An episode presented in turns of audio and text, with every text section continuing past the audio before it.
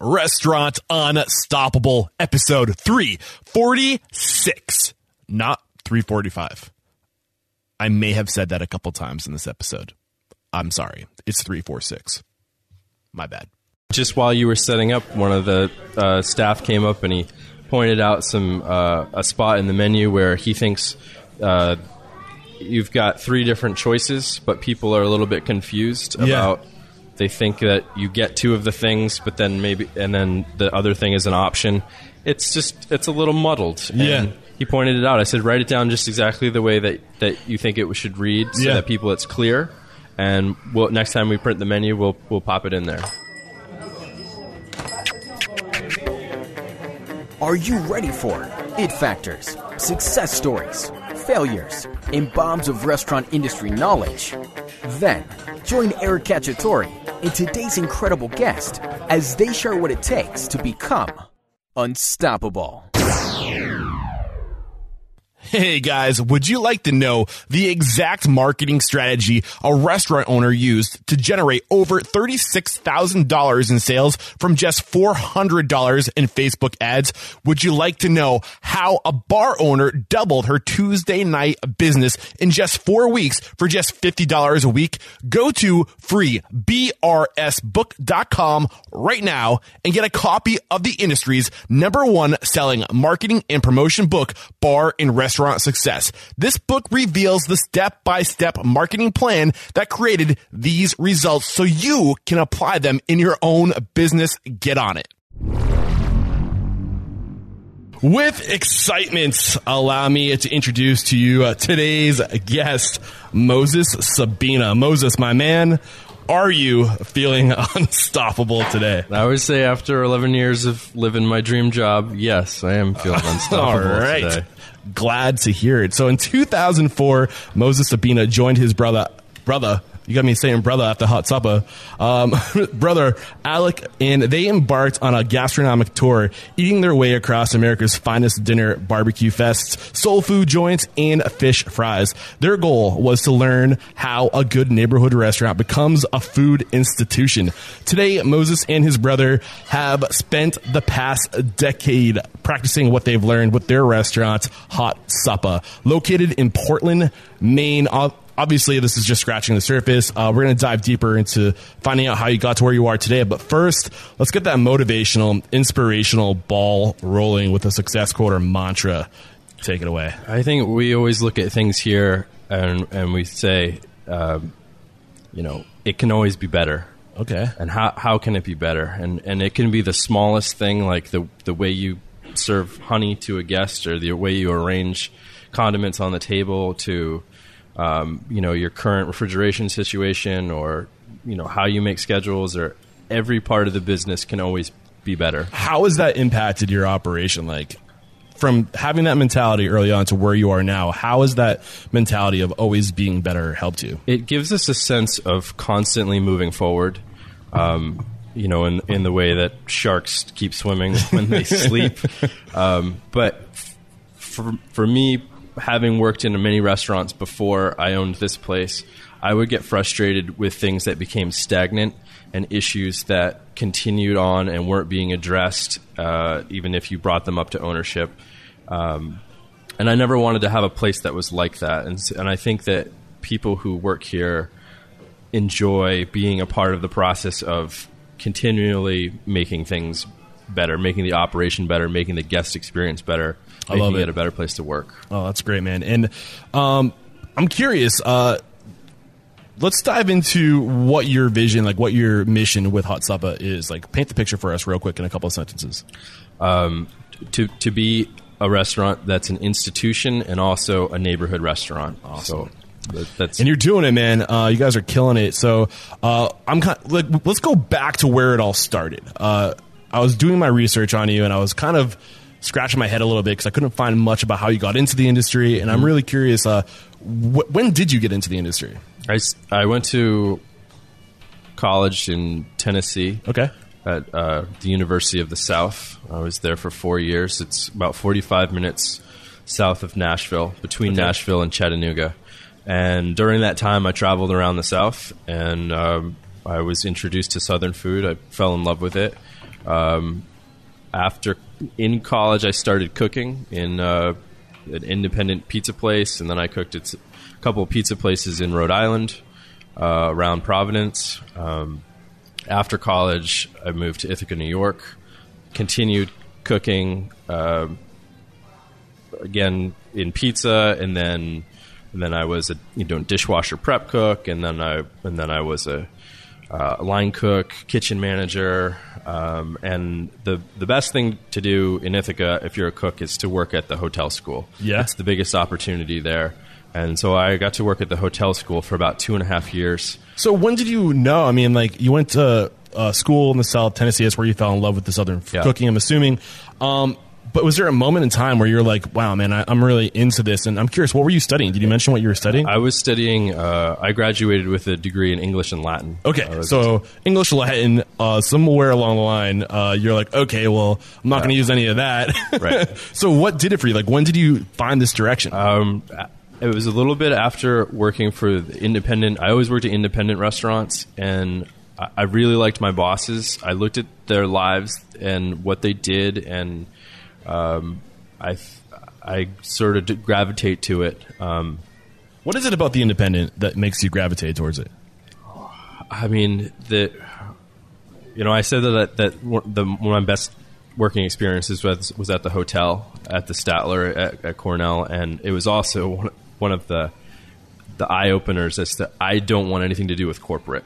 Okay, That kind Why? of like a hotel has more red tape, has more bureaucracy, Mm-hmm. just because of the how much structure it, it has to have, Yep. and hierarchy, and uh, the way that decisions get made. And um, uh, I like being able to fix things and address things Yeah. in a more personal manner, in a in a much more um, efficient manner, um, and that that's the part of corporate that Yeah. you know. I think the systems of corporate are a great thing to learn Yep, if you were to go be in it and see it and say that you know we take uh, temp readings on all of the fridge units twice a day or Yeah. three times a day. They, they have great systems like that. Their portion control, their cost control. Um, but there's a there's sort of an inhuman element to it Exactly. also um, Yeah. that I can't stomach. So. No, yeah, I mean, I'm right there with you, and I think it's great. The, the world we live in today, we all have access to the information and, and understanding why systems, processes, procedures are so important. And the big guys figured it out. Um, but we can implement all those lessons on a small scale now, and that's kind of one of the reasons why I want to do this podcast is to teach people, like, yeah, you know, there's systems, processes, procedures. They're important, but having a soul is important too. Yeah. And having your own identity is important too. It's human. Uh, we need those things. Is, that- is that what it is Yes. to you? That Yeah. Okay, cool. Um, so let's really dive into uh, the moment where you're like, all right, this is going to be my career. I think it was it, you know after after I graduated college when I moved to Ithaca and I've been cooking for about three years and say I want to move up through you know I want to be a I want to be a better cook. I want to do more than pizza.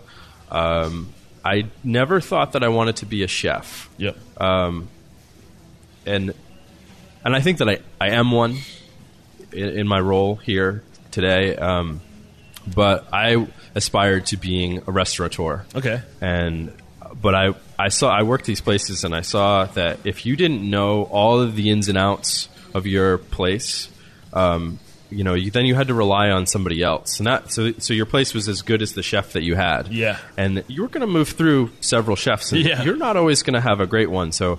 Um, when, when I was working all, at all the different restaurants, I was paying attention to how the operation worked, both the good and the bad, and things that I uh, taking note of things that I wanted to repeat and learning the lessons of the things that did not work.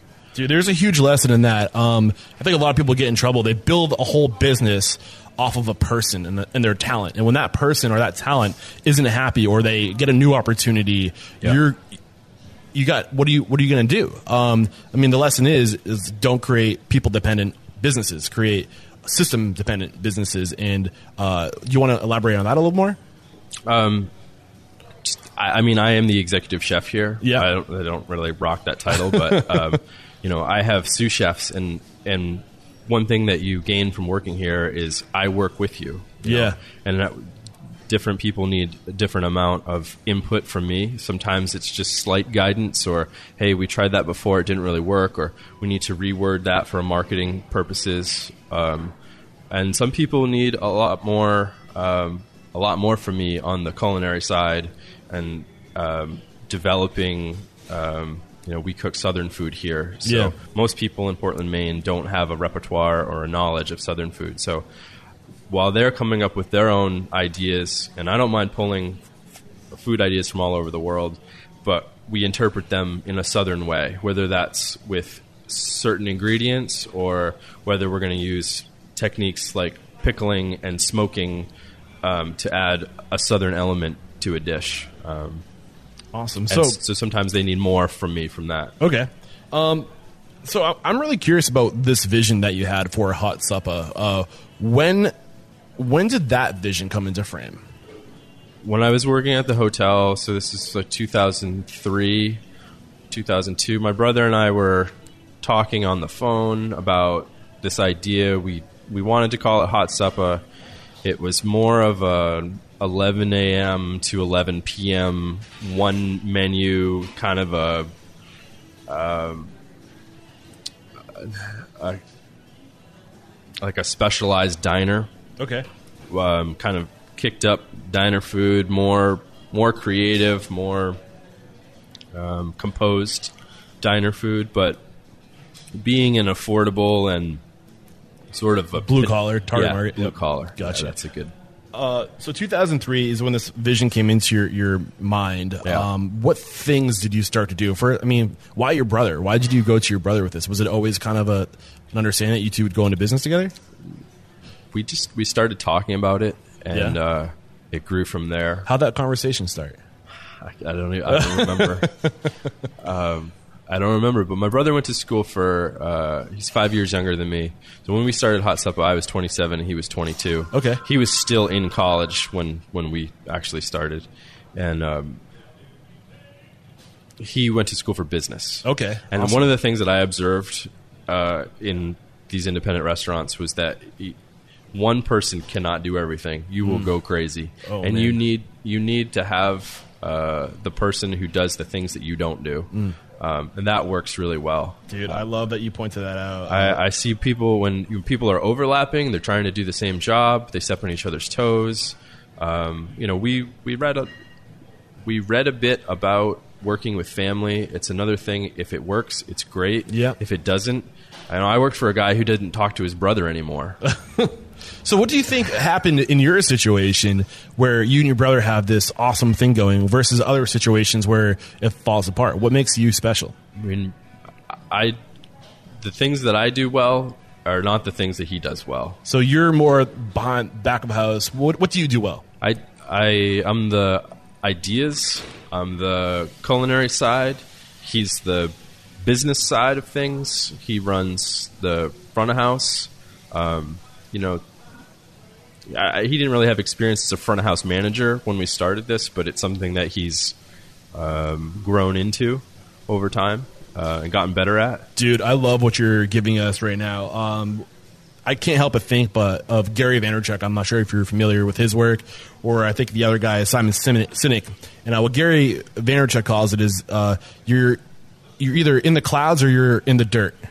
Uh, and it sounds like you're in the clouds. You're the idea guy, the vision guy, the guy that's dreaming, coming up with what can be, be possible. And your brother is the guy who's in the dirt, who uh, the systems guy, the, the the talent, or like the, you you also have talent too, but you need both sides of that. The operations, like the the guy who builds it and makes it happen, the guy who plays in the dirt, and the guy who steers the ship with the vision. Uh, and Simon Sin- Sinek calls them why guys and how guys. So you're a why guy, uh, and then your brother's the how guy. Yeah, I would I would agree with that. That's pretty cool. Awesome. Um, so, moving forward, uh, when you, you guys had this vision, uh, what things did you start to do to make it into reality? Like, how did you bring this vision into fruition? We started looking at um, real estate. One of the pitfalls that I saw. Here, you'll, you'll like this. Um, do you remember Andolini's? Andolini's. That It sounds super familiar. It was a pizza place on. Um, it, I forget if that's Water Street or. Front yeah, right, right uh, across from the band, the the circle, the the bandstand. Yeah, Yeah, yeah. Um, so Andolini's was this amazing pizza I, restaurant. sh- I should probably stop real quick and let the listeners know. Uh, we just when we were talking before the recording, we discovered we went to the same, uh, not the same high school, but the same town for high school, uh, where uh, Moses went to PEA, which is a private school. I went to the public school. But anyway, you were what we call a townie. yeah, I was a townie. I was a townie. But sorry, I had to paint that picture for the listeners. Go So ahead. Andolini's was this amazing place, and they did delivery, and they had this uh, this salad dressing that was addictive, and everybody liked dipping their crust into it, and it was Okay. this secret recipe. I've never I've never had a dressing anything like it, and in ever s- since then I've never seen anything like it. Um, and Andolini's leased their space, and one day their they were, had become so popular that their uh, landlord said, "We're charging you three times the rent." oh my god. and with, and they folded. They just said, "What we're we're hanging it up." They didn't move. They just they'd had enough, I guess, and they Yeah. they just packed it up. Um, it was really sad thing, and I thought that the place that I create, I never. That's I don't want the rug pulled out from underneath me that way. As time went on, I, I learned that you know p- people who lease they have to negotiate. Um, uh, repairs and, and expansions with their landlord, and that can often be contentious. And uh, and so were you like 2005, 2006 right now? Is that the time no, frame we're looking at? we're we're in 2004, Okay, so this is before you guys took off across the country. same year. Okay, cool. Keep going. Looking at real estate, and we're traveling around. All right. um, both. Anyway, I just thought it was hugely important to own the real estate. Okay. Um, Why for- is that so important? Really dive into that. for a long term business plan. Um, I mean, we're building equity here. Mm-hmm. We've put so much money into this space, Mm. and that's all. Uh, t- at the end of the day, it's yours. it's it's ours. Yeah. Mm-hmm. It's not it's not somebody else's. It's not money wasted. We're not we're not throwing rent money around. so how Uh, long did you look? I looked for a couple years. How many other places did you find? I almost bought a place that's a couple blocks away. Why didn't you buy that place? Uh, my offer wasn't accepted. It was it, uh, the landlord took a higher offer. I mean, the owner, the build, building owner, took a higher offer, and then, of course, that guy's financing fell through. So, he, I ended up working for him at his restaurant uh, later on, and, and we we laughed that Yeah. you know that he should have taken my offer. That's funny. So, um, what do you think it was about you that made you hold true to uh, this gut feeling that you needed to own the property? um, about me. Um, I don't know. I just I, I stick to my ideas. Yeah. You know, when I when I've convinced myself that it's the right way to do something. Yeah. Uh, When we bought this property, I had already bought I had bought a house, um, a three unit building, and so I didn't have any more uh, lending capability. I was I was maxed out, Okay. and so I said, my real estate agent said, "Hey, you should come look at this property." I came and looked at it. I'd eaten here before. It was uh, at the restaurant that it used to be, and I hated the restaurant, but I liked the space. it's a great space. And when we walked through the space, I said, "Oh, it's it's it's much bigger. It's got all this um, room for growth." And um, so I said, "Hey, that, that's a good spot. That's a it, I, I dig it. Um, I don't know what to do now. I you know I still don't have any money." It, and he said, "We're gonna put it under contract. You're gonna control the property for 30 days, and in that time, you are going to put together a group of investors." Um, to uh, to to purchase the property, and that's that's what I did. Uh, we, we we formed an LLC for a small investment group, um, and they made the commercial down payment part. Awesome. And yeah, seven years later, we bought them out. They did well. They they made a an interest rate the entire time, and they got all their money back uh, after seven years. Yeah. Uh, I, I really want to dive into this portion of your journey where uh, we're really going to put the uh, the mics to these great mics to um, practice today. Hopefully, they pick up just. I mean, we love kids. I mean, it's, we're going to roll with this. It's going to be awesome. But This is a, this is a, a family-friendly establishment. I love it, man. This is this is what I wanted to, to be on site and to experience the real deal, and we're getting it today. So it's awesome. Um, so so going back to uh, you decide to travel the country. You really put a lot of thought into like what you want to do. Uh, why why was that so important to you to to get that experience and to really get intimate with the food that you'd be serving here? Yeah. So, mean, the the the trips that we took, we took a four week road trip through the South. We did a leg in Boston, we did a leg in New York, and we did part to Chicago. And you know, we've all been to those places where where um, when you're in an, a restaurant that's an institution, you know it. Yeah. And the place has been there, whether it's changed from one owner to another to another, or whether it's been in the same family for 60 years. There's something that you know they've got the lightning in the bottle where they there's usually it's a product Yeah. that they're famous for that they do really well, but Yeah. there are other intangibles, and so, So- we tried to figure out, you know, just by going into these places, what are they doing? How are they? How are they taking the orders? Like what? What? Yeah. What makes these places? Dude, you're lighting me up right now because uh, when I was reading about this, I was like, I wonder if it was just the food or if there was something underlying that they were looking for. And I'm curious. Um, you said it, you know, there was some kind of they caught lightning in a bottle, but really dive into what you observed about these places that really knocked it out of the park that made them special. I mean, first and foremost, they have there's an organic character to them that you feel when you're in the place. Dive into what an organic character It's means. It's like you know when you've been into a home that someone in uh, they bought a house, they flipped it, and they did. It's like a Home Depot feel Yeah. in there. You know exactly that. You know everything that everything in that house came from Home Depot. yeah, It's like the opposite of that, where a, a place evolved slowly over time, piece by piece. It's got patina to it, and that carries into the the culture of like the the way that the staff interacts with you. Um, and raw, you know, and then like and then, the, and then the product. The product is Yeah. is special and unique to, to you know. the- why is that so important to have a product that is so unique and so special? There's a, this concept that I pitched, and I call it craveability. I'm sure that other people call it something else. But if you, I don't think you can be an institution unless there there have to be.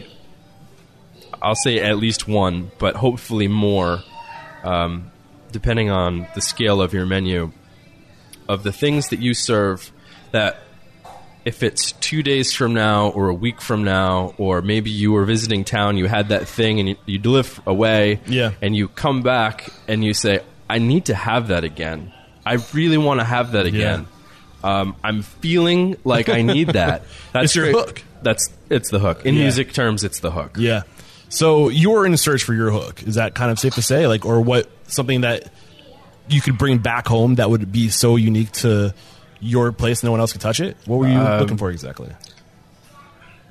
I didn't. We didn't leave that trip with uh, with recipes. Yeah. Um, we we left with an understanding of Inspiration, the- maybe. some inspiration, but like the scope of, Okay. uh, you know, like take coleslaw for instance. As we traveled around the South, um, you know, within a state, but state to state, Yeah. coleslaw would change. Did you go from like, one Cornbread state to would the change. next, or did you do one trip, come back, do another trip, come back? We was a four week run. oh man, that's yeah, crazy. my brother's car really stunk after that. you know, there's there's Four- only so How much many- fried chicken that that someone should Oh. eat in a four week span. dude i'm so jealous of you right now but um what was your take us to the, the most impactful moment of this experience for you that like just sits with you that you'll never forget Wow. Uh, i bet there's a ton so this is it's before we're in we're in Charlotte, North Carolina, and this is before cell phones. Okay. really, um, or so before it's, there's no smartphones. So we're going into this into these restaurants with like a pad of paper Nice. and a camera, and we spend most of the day. Uh, like we'll spend a couple hours trying to figure out how to get to these places because there's no GPS. There's you know, so we have to wayfind to them, and we usually have to stop and ask a couple of people where they are because they're holes in the wall. Yeah. And um, we get to this one place that's a it's a hot dog place called Green's Lunch, and the owner. Where is this? It's in in Charlotte, okay and uh, they do a hot dog, and it's a chili dog, and it's, uh, I think it has some slaw on it, and uh, we're taking pictures and writing things down, and the owner starts yelling at us that we can't take pictures because this is before all of this food porn. Like, no, taking pictures of your food was weird, and she thought that we were from we were some corporate company and we Oh. were spies, and that we were there to steal her recipe. That only her husband makes that chili. Okay. He's the only one. Um, that kind of that stands out. So what? What did you? Was there a lesson in that story? Um, did you? How did that end? Did you tell them what you're? up- Yeah, and to? then she was fine with it. She, she was so she let us take all the pictures that we So wanted. how did you get her fine with it? Uh, sh- once we explained what, what we were doing, um, What was the explanation? just, just the purpose of our road trip that we wanted to do. We were doing southern restaurant research, and then we wanted to share um, southern food with uh, people in Portland, Maine, and. and Oh man, how did that change? How did that that energy change when she knew that you were someone like her who uh, was passionate about the food, passionate about bringing something special back home, not corporate? Uh, talk us through that. I just remember she laughed at herself, and you know, and she, she said, "Oh, oh, oh, okay, okay." And then, you know, I think she was a little bit embarrassed. That's and funny. She was really sweet to us after that. Great. Oh man. So, um, okay, now you have the location picked out. Um, at this point, did you have the location picked out on the when you were on this trip? Well, Where's no, that? no, that was after we because we didn't find this place until um, late late 2005. Okay. Um, Uh, late 2005, It's like November. you found this place. Yeah.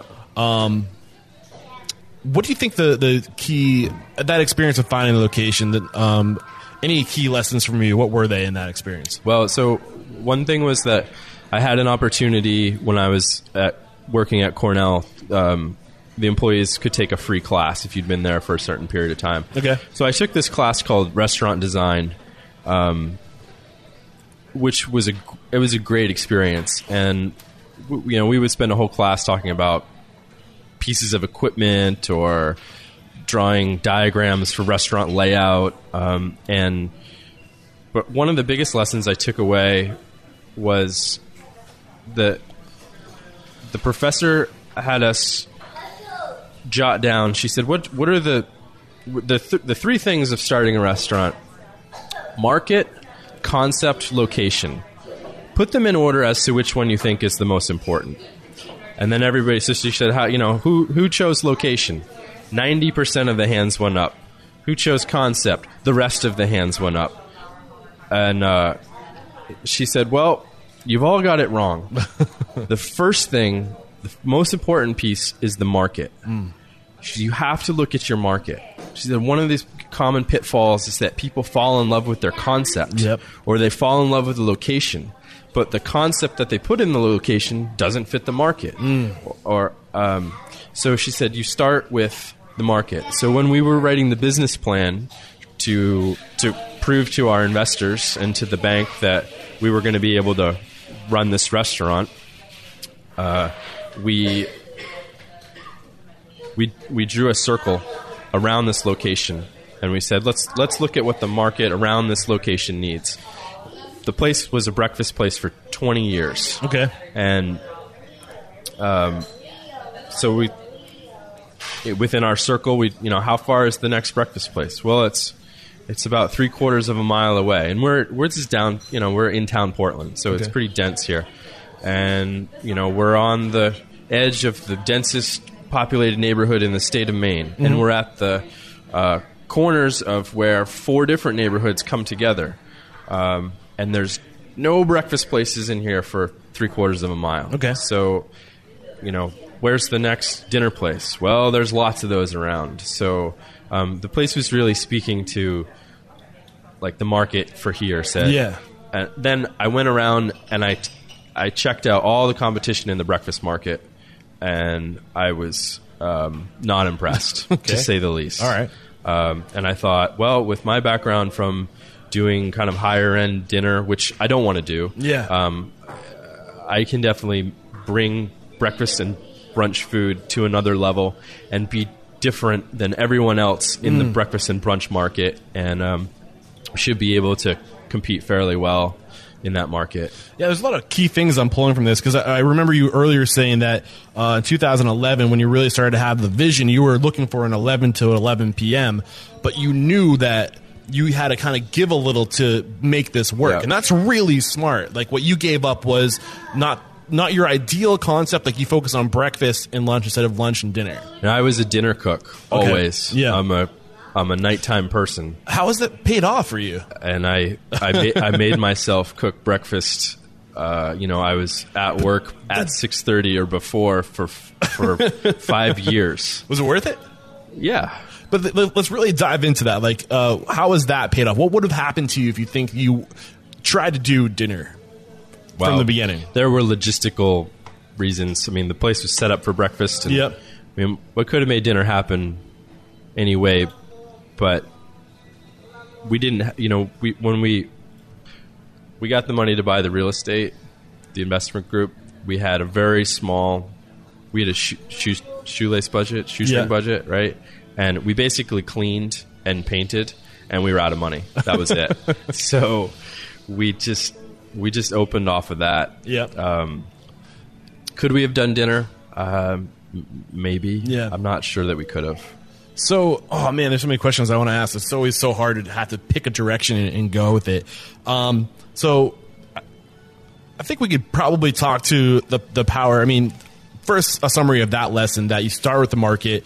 Um, you know, summary like you can't make it work if the market's not there. I mean, it's not about you; it's about the customer. I see is the big people lesson, I in think. town. You know, we have a lot of Italian restaurants, Yeah. and when I hear somebody opening another Italian restaurant, I think, "Are you crazy? Like, Yeah. what are you going to do that Bro. these guys aren't doing?" Yeah. You know, um, So that's the big lesson: find a niche, carve out a niche, and, and do do one thing better than everybody else.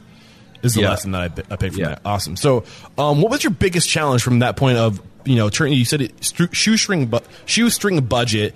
Um, I mean, what do you want to talk? What do you think the big, the big lesson, the next big lesson you have to share with my audience is? well, you know, a lot of people open a restaurant and they have they've got a a,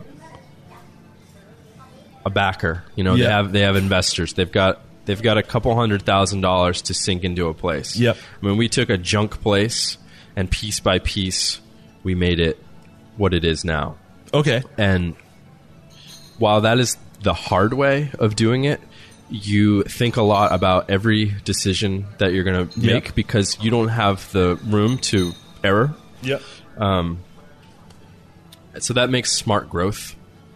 Yeah, so really dive into that. So you're talking about um, starting with a lean, a lean startup, essentially, uh, in pivoting and growing over time. How do you think that helps being able to pivot and adapt to the market over time versus throwing a bunch of money at a guess?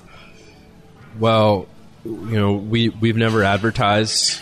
So I have a friend who owns a successful place in town. Uh, he's in his 80s, and he told me if you need to advertise in this town, you're doing something wrong.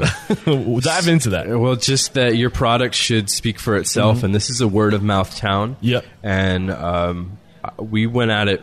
We said, let's take this junker restaurant and turn it into something that puts out a great food product, and we'll improve the service and we'll improve the atmosphere. But that, that back to craveability, what you are going to get on your plate makes you want to come back. And we just built we built off of that. Yeah, and you guys put tons of just research and effort into making something truly special. So, um, what's next in your journey? What, what else do you think is crucial uh, that we discuss in the next 10 to 15 minutes before we go to the speed round? Well, I would say um, I mean, as you as you scaled, as you grew over time, I guess. Uh, how did you evolve as a restaurateur from the 2000? Uh, what was it? 2006 is when you opened your doors, right? Yeah. Uh, to like now, like what was that? Like you said, you you pivoted and you grew and you added on a little bit more at a time. So, how like what were your aha moments along the way that you think have helped you really become uh, a staple in the community? One was when you realized that you know when I was cooking on the line, um, you know I'm personally watching the standard of every plate in the restaurant. Yeah. When we added dinner, our, our three things that we wanted to add to this place from when it started was as a breakfast spot. We add, we said we want to add um, alcohol. We want to add a patio out back, and we want to add a dinner service. Okay. And by 2010, we'd done all those things. It took us five five to six years Yep. to get all of them done. That was a long wait. How do you prioritize that? Uh, just just one at a time. I, I don't. The the alcohol, they all came fair, fairly close together. Yeah. Um, when the recession happened, we were frightened, but we ended up having some of our biggest growth years during the recession because people weren't spending money on Hmm. going out to high end, but they still were going to go out to eat, and so we were this Yep. this place that answered that. We're like, hey, I'm going to spend money. I want to go get some good food, but I don't want to. I don't want to. It needs to be affordable. okay. So um, we had some great growth years in the first five years that led up to to being able to um, to expand. Okay. So when you look back at what Hot Suppa was in 2006 and what it is today, um, what are the, the key elements that you think have had the biggest impact on your profitability, your your just success in general? Um, your is there anything you've changed, or are there any ways you've, you've evolved, systems you've implement, implemented? Looking back, Um, consistency. Yeah, I mean, I'm sure you hear that a lot Consistency, consistency in what? in everything, but in the guest experience, Yep. And in the employee experience too. I mean, my brother and I are here. He's he comes in early, Yep. and we overlap a couple hours, and I stay late. Yep. So we're in the building. Um, a Dive lot. into that consistency in the employee experience. If What you you're mean going to open a restaurant, you have to be here. Yeah. It, it's. I I mean, I don't. I can't speak from from the perspective of somebody who has several places, but I could speak to somebody who thinks they're going to open one place. Yeah. And I would tell you, you absolutely have to be there. yeah, why? Like eighty percent of the time, at least. Why? Because because if you don't care and you're not in there showing that you care and that you know they you know try to control your c- control freak nature, but that um, that you care what the what the guests are experiencing. You care that the recipes are correct. Um, you know, you care that the employees aren't fighting fires on their own with no support. You know, and, or that things are chaos, and mm. you know the ordering is shit. You know, shabby, and oh, we have this now, but we don't have this now, and that, you know your hours are consistent. It's just it's very key. Mm. I mean, we were a seven day a week place, so I worked six months and I didn't take a single day off. I just worked six months straight. Yeah. From five o'clock in the morning until you know I was probably here until five o'clock at night. yeah. And Are you still pulling hours like that now? no, now I have normal hours. what are normal hours? I'm curious. They, you know, for a couple years I had one day off a week, and then I had two days off, but they were split, and then they were together. So now uh, I have Sundays and Mondays off. My brother also has Sundays and Mondays off. Um, and we are here f- five days a week. I mean, obviously we're on call. We live really close by. Yep. So what happened to allow you to reduce back and get some uh, life balance? I started playing hockey again. Okay. Um, I hadn't really played since Exeter. Okay. And I just uh, So how did playing hockey have to do with? I, I realized that I hadn't been getting exercise. I really hadn't had a hobby. okay. Um, when did you realize this? Oh God, it was around two, 2010. It was around the same time we opened for dinner. Okay. Uh, for, for five and a half, six years, all, all I was was a, I was a line cook that that had a whole restaurant of headaches and things to worry about. Yeah. And once I started playing hockey, I realized that I really needed to choose choose some time out for myself.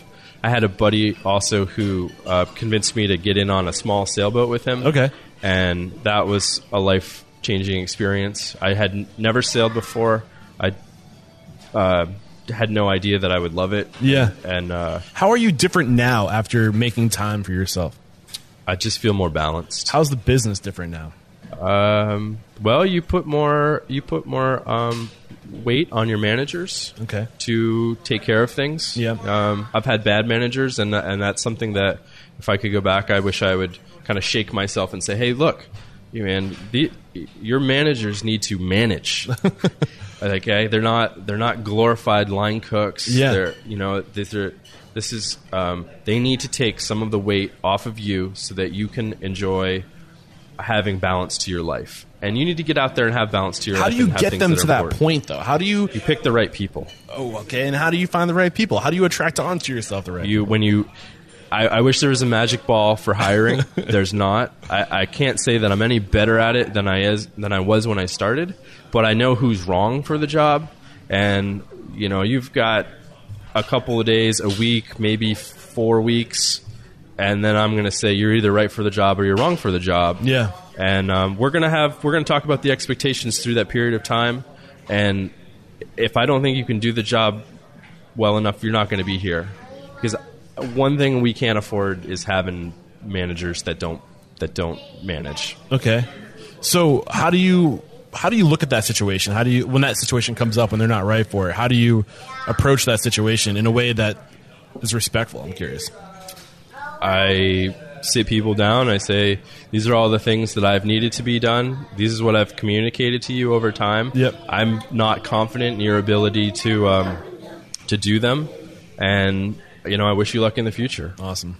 Cool. I just try to be really straight and honest with Yeah, people. that's all you can be. Um, man, but you said some stuff earlier that I think um, kind of answers the question as to what we can do to attract on those great people and how we how we truly get the great people. And I think it's doing what you've done up to this point, which is being a hands-on manager, a hands-on owner, where you care. If because. And I'll say one thing, and you can kind of bounce back and let me know what you think about this next this next line, which is, you know, nobody's going to care more for your business than you. That's true. And why do you think that's so important? I think that that idea of just knowing that nobody's going to care more for your business than you. it, it, it's important to to th- to think about whatever what people are thinking about when they're doing their job, mm. and to have people who, you know, you've got to be able to put the guest hat on. You've got to be able to think like, what what what's my experience coming coming in here? Yeah. and I try to empower people with, you know, I mean, if you say you work at Hot Suppa in this town, pe- people are you get a smile Yeah. because we make people happy. Yeah. And we do it, we make a lot of people happy and we do it every day. Yep. And if you get to be part of that, be part of a good product, be part of working at a good place, um, it's empowering. Yeah. You, you, you, when someone comes in for breakfast and it, maybe it's the, it's the only meal that they're going to spend on that day. And, and you, you just blow them away Yeah. right? It's a it's a Benedict with pulled pork and fried green tomatoes, and the hollandaise is spot on, and the eggs are poached absolutely correctly, and they're served by somebody who's genuinely friendly, not fake friendly, okay, but who's very pleasant, and the and the coffee service is prompt and and it's affordable, so you're not feeling like you're ripped off, and um, and they leave really happy, and that's a lot of power to have uh, for everybody involved. Yeah. that, that, that power to either ruin your day by Yep. screwing it up, or to make your day by Yeah.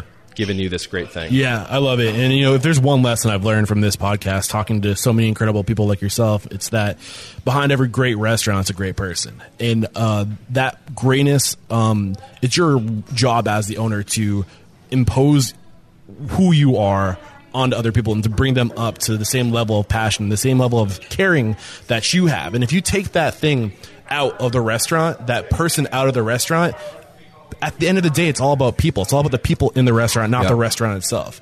Um, so you got to be that person. You've got to recreate yourself and duplicate yourself in others if you want to take time off.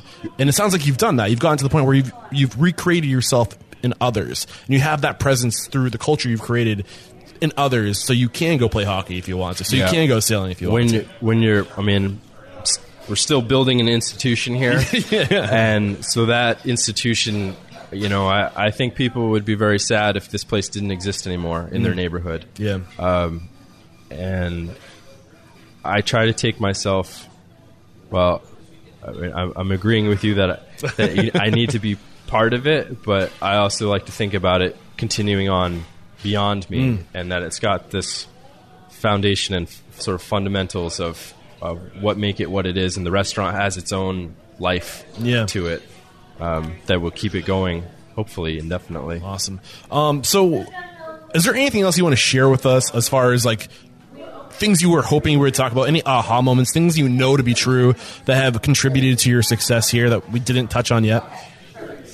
I think so. I think we've. I think we've really hit it. Great. So, let me ask you this: Tell me about a time.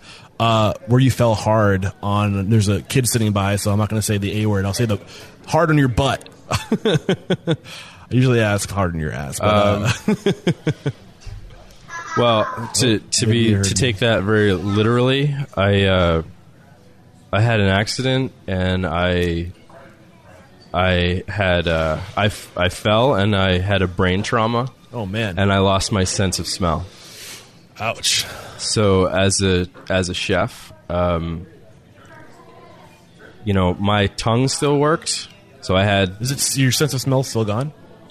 it's come back slowly over time. Okay. some of it. Um, I had to still, you know, I think if I worked for a company, I would have been on medical leave for probably six months. Okay. But I was hospitalized for two days, and I was back here in four. How'd you fall? Five days. I was skating Oh, out- outside, um, and uh,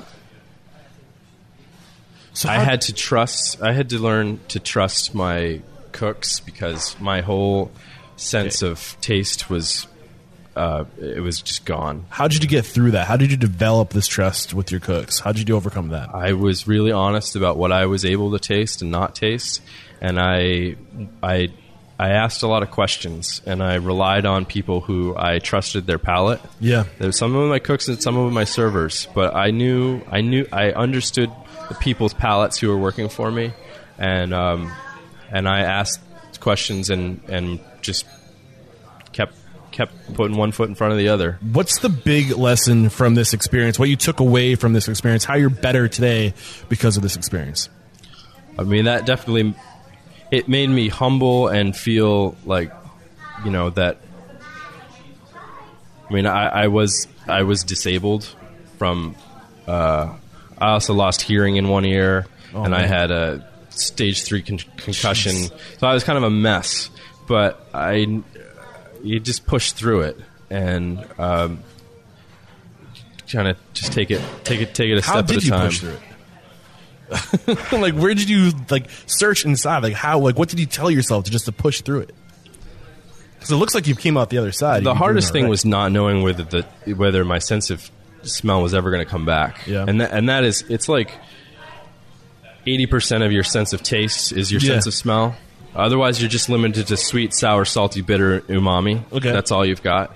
Um, I read a book by someone who it happened to, uh, and I and I knew that um, that it was possible. So Yeah. you always have hope Yeah. of of getting back, getting it back. It's just stay hopeful. I mean, is what I'm saying for you. Just just show up and do the work and power through it, and you'll come out the other side if you're going through something. I used the restaurant like um, physical therapy in that I would stick my nose in everything, and even though I couldn't smell it, I felt like you had to go through the exercise of trying to smell it, Yeah. otherwise it was never going to come back. Awesome. And whether that was you know taste tasting wines and you know. I mean- couldn't tell any. I couldn't tell a white wine from a red wine. Really? Yeah. Oh man. So you just well, there's some great lessons in that, and uh, we're gonna take uh, a quick break to thank our sponsors, and we'll be right back. Yo, guys, so if you're listening to this podcast, you're likely a restaurant or bar owner who wants to be a better leader, who wants to make more money, who wants to be more successful, who wants to work smarter, not harder, and you just want to be great, which means you know you can never stop educating yourself. If that sounds like you and you want to learn how to attract more new customers and get a competitive edge over your competition, sounds pretty good, right? Then you need to listen to this message. Uh, you got to listen. Just ready for it? Here it is. Leading industry expert Nick Fosberg and past guest of Restaurant Unstoppable wrote what I believe to be the best how-to book on attracting new customers and creating highly profitable promotions on a shoestring budget. And because you're Restaurant Unstoppable listeners, he's going to give you this book not for $30 on Amazon, but you're getting it for free. Yeah free. Go to freebrsbook.com right now and get a copy. Again, that's freebrsbook.com. Get your free copy while supplies last. We're back. The first question I have for you, Moses, is what is your it factor? A habit, a trait, a characteristic you believe most contributes to your success?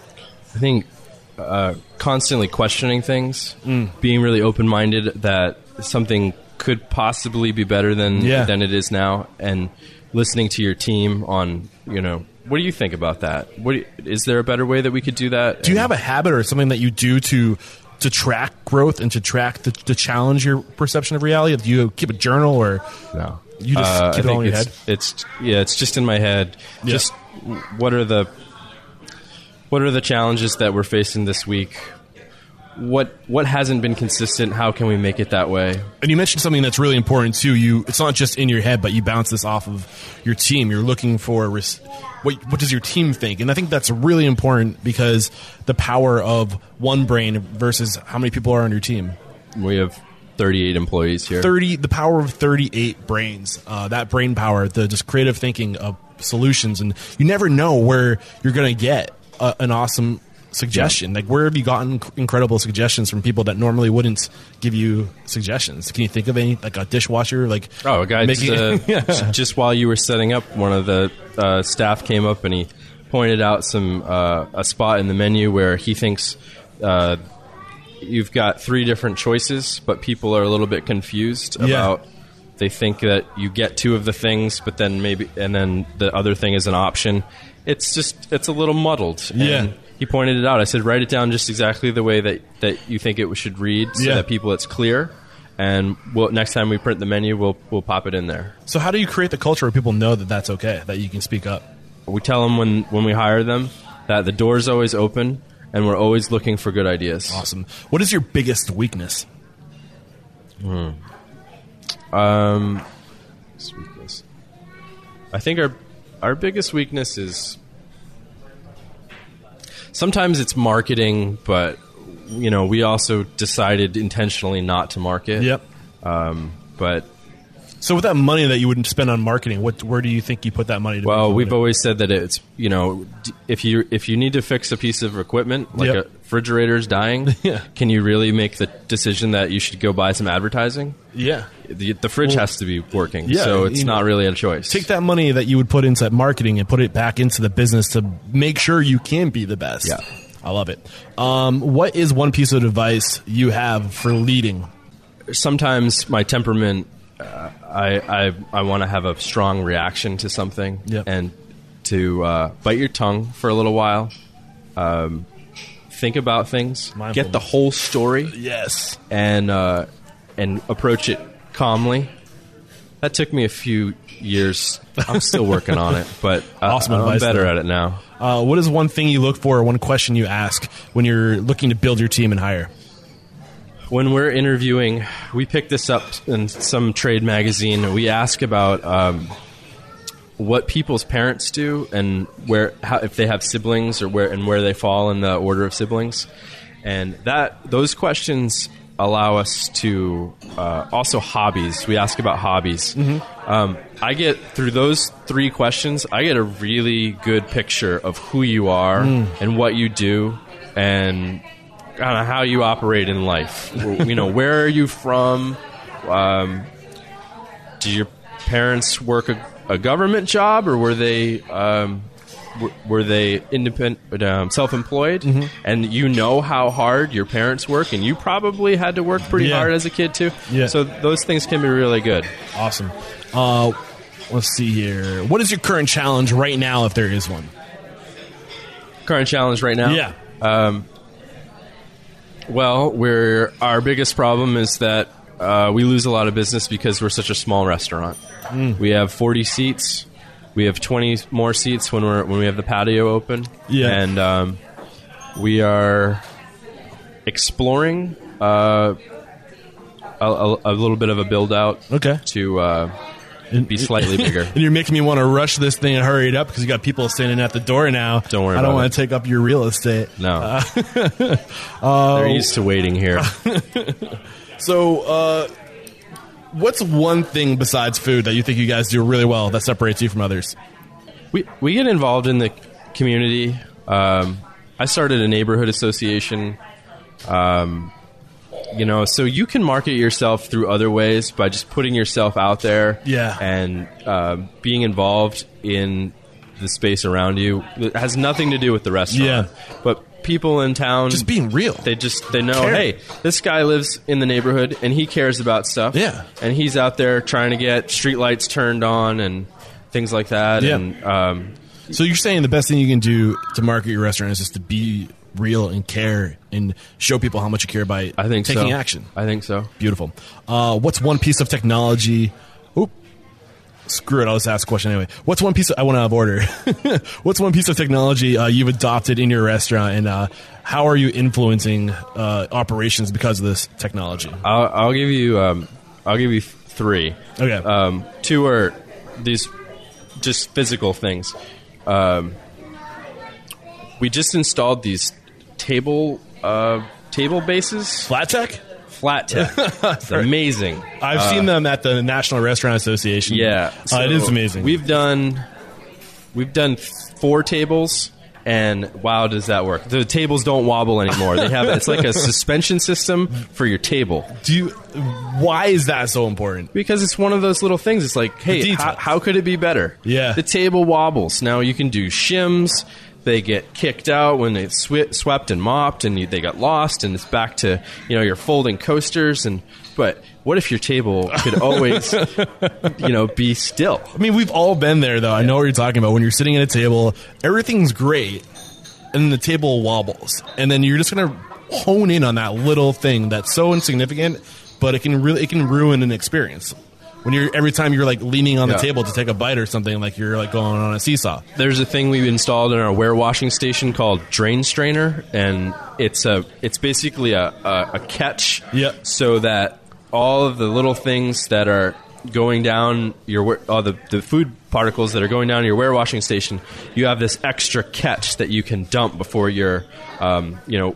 The reason why we installed this is because our, our pipe clogged up a couple Oh, wow. times with, with food bits, and How much does it cost to have somebody come in and clean up pipes? uh, I mean, you could you could be shut down during service, right? Yeah. If you can't ru- operate your dishwashing Yeah. station, we're either going to go to the three bay, which is extremely laborious, right? Or um, so yeah, so it's one of those things. It's just a it's just a daily maintenance thing. It gets it gets dumped twice a day. It's just a it's just a big strainer. Okay. um, that's an awesome thing. And then recently we started we switched our POS system over to Clover, Okay. and I do the scheduling for the back of house, and so Clover has a um, a platform called Homebase that's Yep. a scheduling uh, tool, and that's been really great. It's it's it's a, it's a lot easier than the scheduling. Um, uh, program that I was using previously, and I can also publish the schedule when I'm done with it, and people's individual schedules get sent to their phone or their email. And if I make a change, it gets sent to the people who whoever I have to How, how much? around. How many hours or minutes uh, a week or uh, a month has that shaved off your life, Um, or added to your life? I should say. it, I mean, scheduling is a difficult process. Anything that makes it easier uh, is is huge. Yep. Um, it's definitely, it's probably taken a few hours off Wow. a week. A week. Yeah.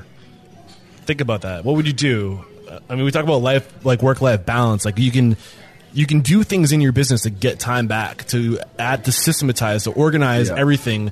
And if you, I mean, that's what technology is. It's a, it's a system that was created far beyond any system that you could create in house that will get you time back in your life, so you can do things like having a bigger impact on your community or caring and developing your manager so they can be here when you're not. The cool thing about Clover is that your your clock your clock in system and your um, your your POS and your uh,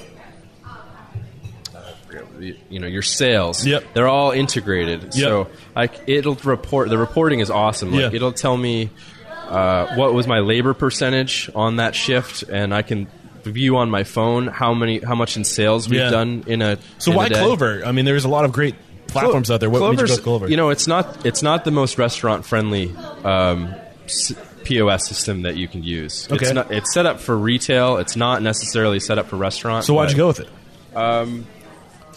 It doesn't have a a brain, uh, a hard drive that lives It's in the cloud. on site. Yep. It's in a cloud, and so you know, just that Homebase app that I was describing Yep. for scheduling, it's. Im- it's updated and improved itself Yep. several times since since I've started Yeah, using every it. Every month. Only been Yeah. a couple months. So every time you pay for the, the subscription, you're updating your platform. Yeah. So it also takes care of uh, PCI compliance too, which is something you don't have to worry about. Yes, which is going to be a that's huge true. deal. So awesome. So now, yeah, now we have we can uh, we have chip readers Yep. and uh, um, you know just not having a piece of hardware that's gonna going to run Yeah. its life, and then you're Yeah. gonna have to replace. I uh, recorded an episode. Uh, it's a bonus episode where I interview the most recommended POS companies on the show. So if you guys are listening to this and you're thinking about changing your POS, uh, all the, the POS companies that were recommended on the show, the most recommended, I put against each other, interviewed those people, and uh, you guys can help. You know, it's a good resource. I'll link to it in the show notes. I think it's episode like three.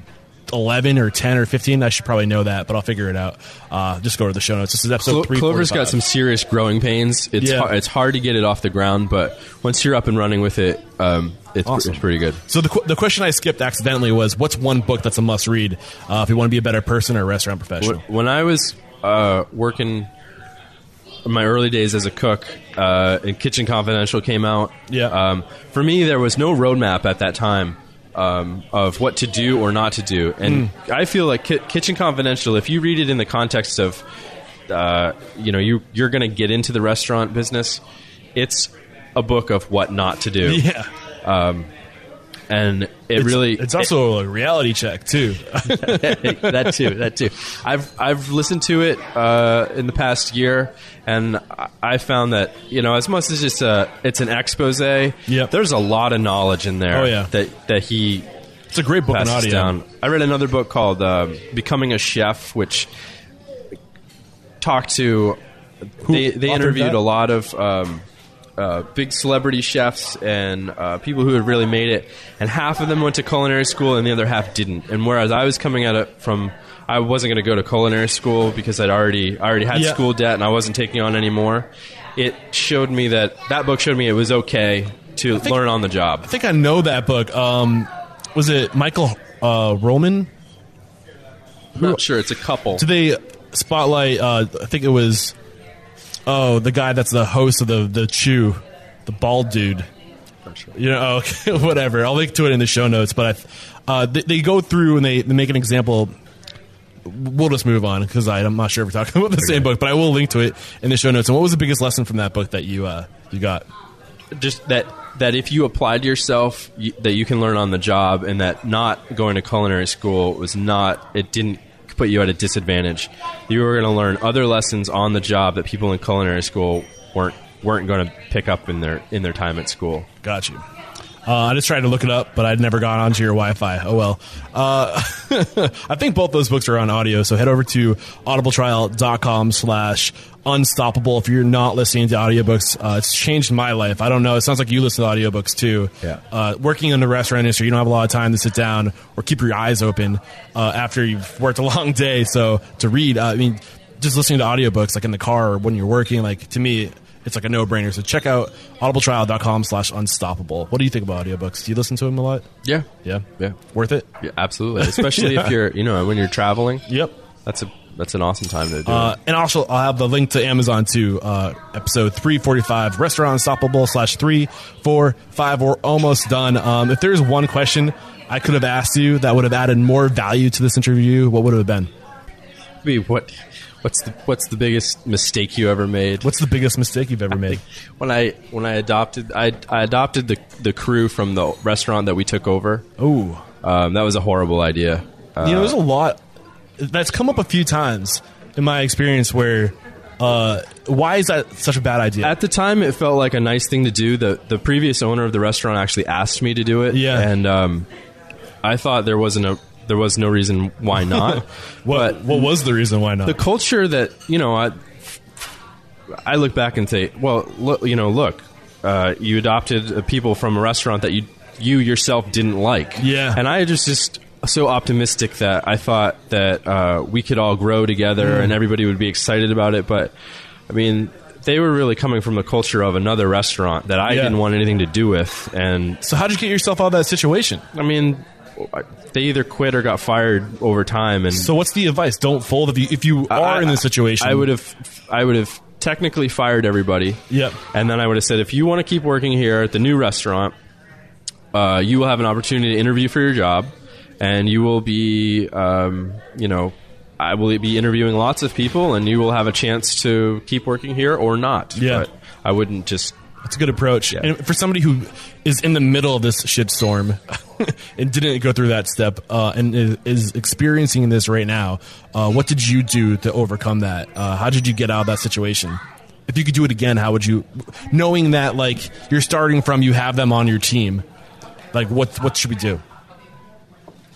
I mean, I, I, I really, I just, I don't think there was anything that I could have done Yeah. uh, with with them. Yeah. I, I just wish that I Just had, get rid of the- I would have just.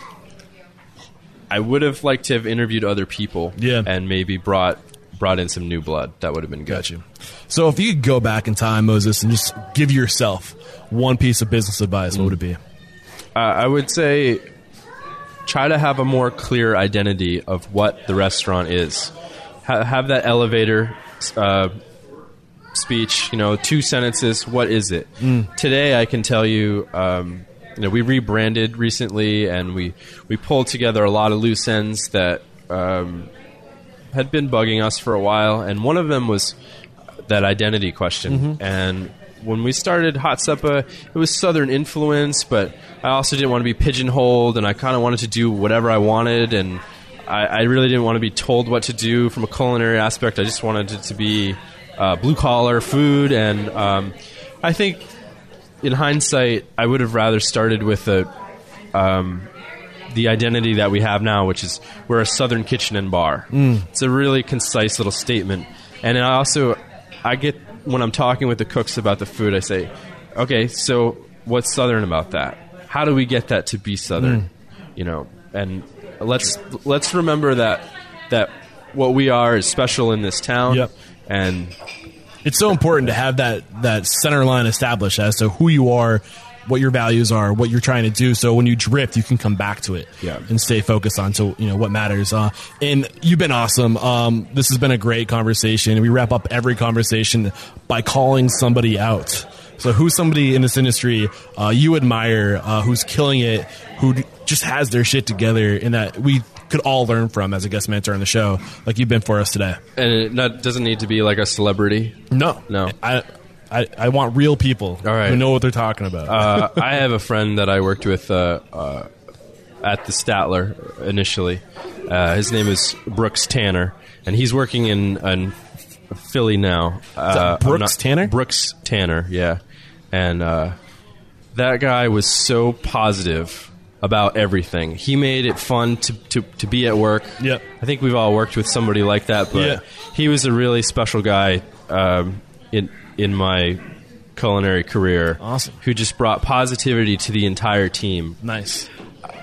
I'm I'm not like him in that way, um, but uh, What's he doing in Philly now? uh, he's he got brought into some uh, some restaurant group, and I'm sure he's kicking ass. Awesome. dude, you know. Brooks Taylor, look out! I'm coming. Or Tanner Turner.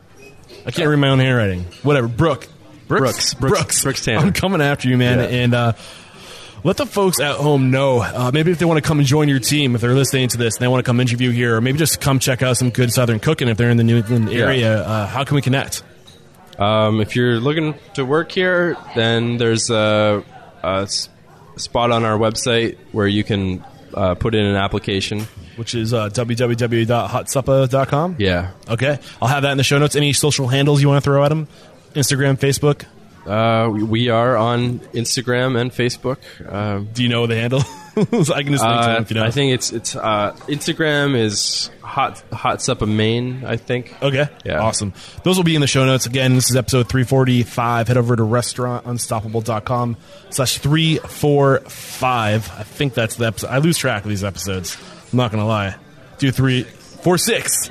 Jared just told me in the background. 346. Thank you, Jared. Uh, we'll have a summary of today's discussion right there, plus links back to everything that was discussed in today's show. Uh, Moses, thank you so much. Thank you. for taking the time to share your story, to share your knowledge, to be somebody who chooses to have impact, who chooses to care, who chooses to be at their restaurant and make a difference in their community. Uh, there is no questioning you are unstoppable. Thanks, Eric. this has been fun. Thank you. Cheers. There we go. Another episode wrapped up here at Restaurant Unstoppable, and it was a good one. Uh, Moses, man, he has some great advice for us. And I think what stood out for me the most in today's conversation was the whole idea of just, I mean, it's how you started the conversation, is just being a little bit better every day, showing up a little bit better. You started this restaurant on a shoestring budget uh, where you could, and you slowly scaled. And I loved your advice on uh, market concept or location. What's most important? The mark, the market, and uh, you, you recognize this very early on, and uh, you could have immediately gone for what you your dream was, which was that that lunch and dinner place, but you knew that in this market you would be most successful doing breakfast, and you you made that sacrifice. Um, you showed up, you busted your ass for years, and then you finally scaled into your dream. And I think that's a, a, where a lot of people get in trouble. They they have this vision of what they want. They don't consider the market, and they just go uh, too big too soon, and they don't start small, pivot, lean startup, adapt, grow, and just scale over time. And I think what you did, Moses, with your restaurant, Hot Suppa, you and your brother, you guys just you recognized your market. You you started where you could, and you just showed up being a little bit better every day till you got to the point where uh you are now, and you're just crushing it. Awesome stuff. I also love the the advice of you can't do it alone.